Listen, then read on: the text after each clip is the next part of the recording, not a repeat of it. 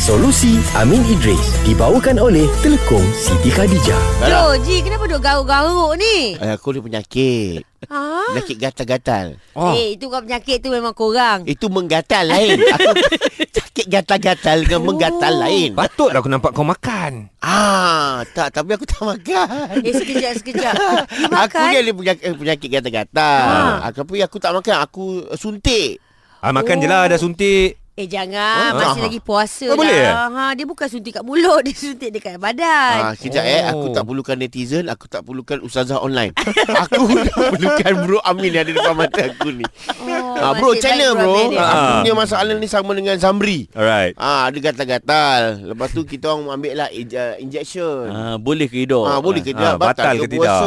Okey, uh, pertama di- kita kena clear dulu. Disebut di dalam kitab Mausuah uh, Al-Fiqhiyah Al-Kuwaitiyah. Di, Hmm. Diceritakan tentang uh, para ulama menjelaskan perkara-perkara yang membatalkan puasa, iaitu memasukkan sesuatu ke dalam tubuh melalui rongga yang terbuka seperti hidung dan mulut. Ah. Okey, itu pertama sekali. Hmm. Dan ini disebut juga dalam Imam Nawawi dalam kitabnya Radatul Talibin. Dia cerita terang dia kata uh, antara perkara yang membatalkan puasa adalah memasukkan sesuatu ke bahagian dalam rongga. Hmm. Dan para ulama uh, setelah menentukan sesuatu yang masuk seperti al-jauf rongga tadi Hmm. dan membatalkan puasa dengan ain uh, objek yang sampai ke kita punya Tekak. tekak, ni Alright. lepas tu sampai ke perut. Oh. Uh, itu batal puasa. Okey, timbul persoalan suntikan ni lagu mana? Mm-mm. Ah. Ah, okey. Di dalam uh, At-Tariqatus Sadidah, dia cerita tentang suntikan. Dan para ulama bincang ada beberapa pandangan. Ya. Yeah. Pertama, kalau dia akan batal puasa secara mutlak uh, kerana suntikan. Itu pertama.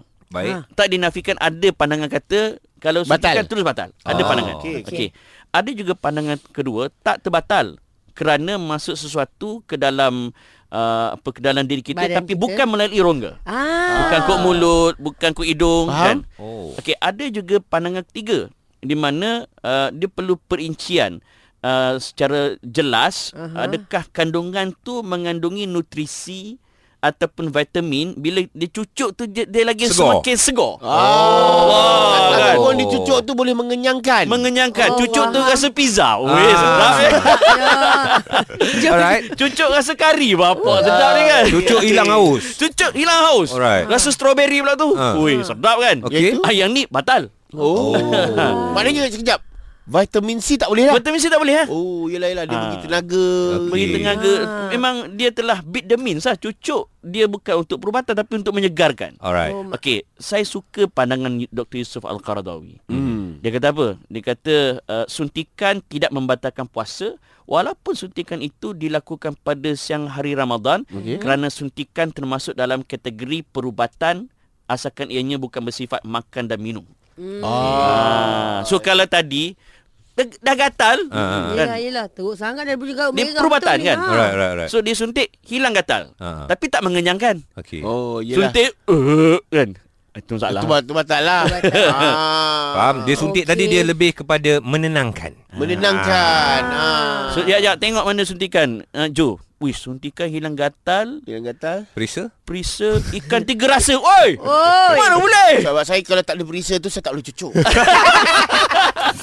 Solusi Amin Idris dibawakan oleh Telekom Siti Khadijah.